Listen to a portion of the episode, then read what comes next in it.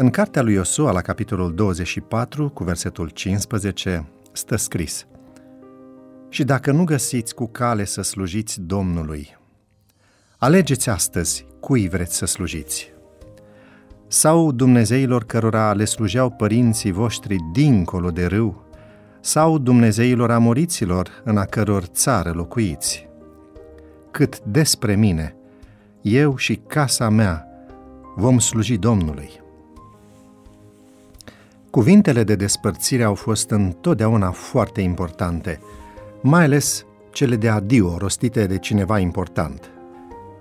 Să medităm astăzi asupra ultimelor cuvinte pe care le-a adresat Iosua, poporului Israel, odată ce cucerirea s-a terminat, teritoriul s-a împărțit și viața cotidiană s-a instituit în țara promisă, populată încă de cananiți.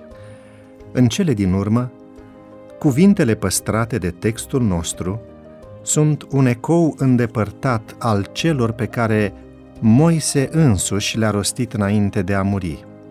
Iată ce spune Deuteronomul la capitolul 30 cu versetul 19. Iau astăzi cerul și pământul martori împotriva voastră, că ți-am pus înainte viața și moartea, binecuvântarea și blestemul. Alege viața ca să trăiești tu și sămânța ta. Atât Moise cât și Iosua insistă asupra importanței alegerii între loialitate și răzvrătire, între ascultare și neascultare, între binecuvântare și blestem. Cred că Iosua adaugă ceva important, semnificativ. Asentimentul și angajamentul asumat de întreaga sa familie.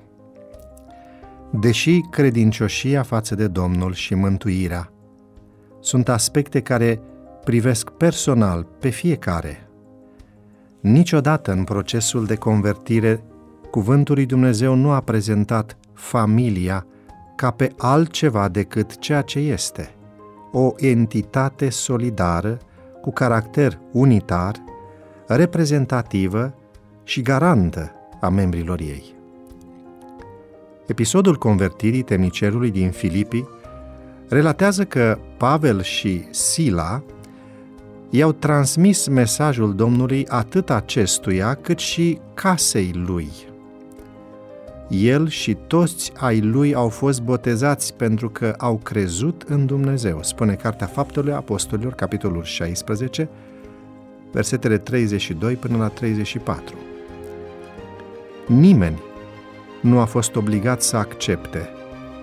Mai întâi li s-a prezentat tuturor Evanghelia, dar nimeni nu a fost exclus, nici chiar sclavii sau servitorii din casă.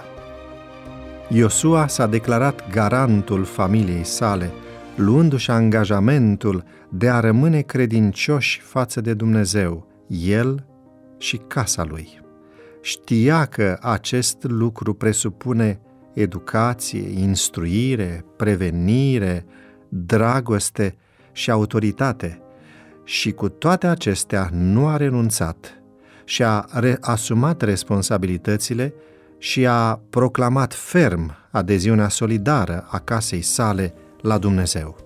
Cele zece porunci fuseseră date într-un context social care integra și responsabiliza întreaga familie.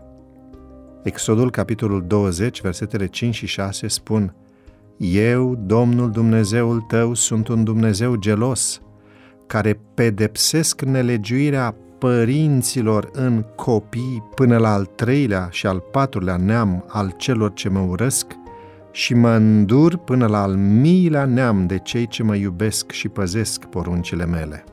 Mai mult, păzirea sabatului implica toți membrii căminului. Așa întâlnim în Exodul la capitolul 20 cu versetul 10. Dragii mei, haideți să decidem și astăzi să-i slujim lui Dumnezeu cu toată familia noastră. Și nimic să nu ne îndepărteze de acest obiectiv. Știai că te poți abona la newsletterul devoționale.ro pentru a primi devoționalele pe e-mail? Găsești formularul de abonare pe site-ul devoționale.ro Devoționalul audio de astăzi ți-a fost oferit de site-ul devoționale.ro în lectura pastorului Nicu Ionescu. Îți mulțumim că ne urmărești!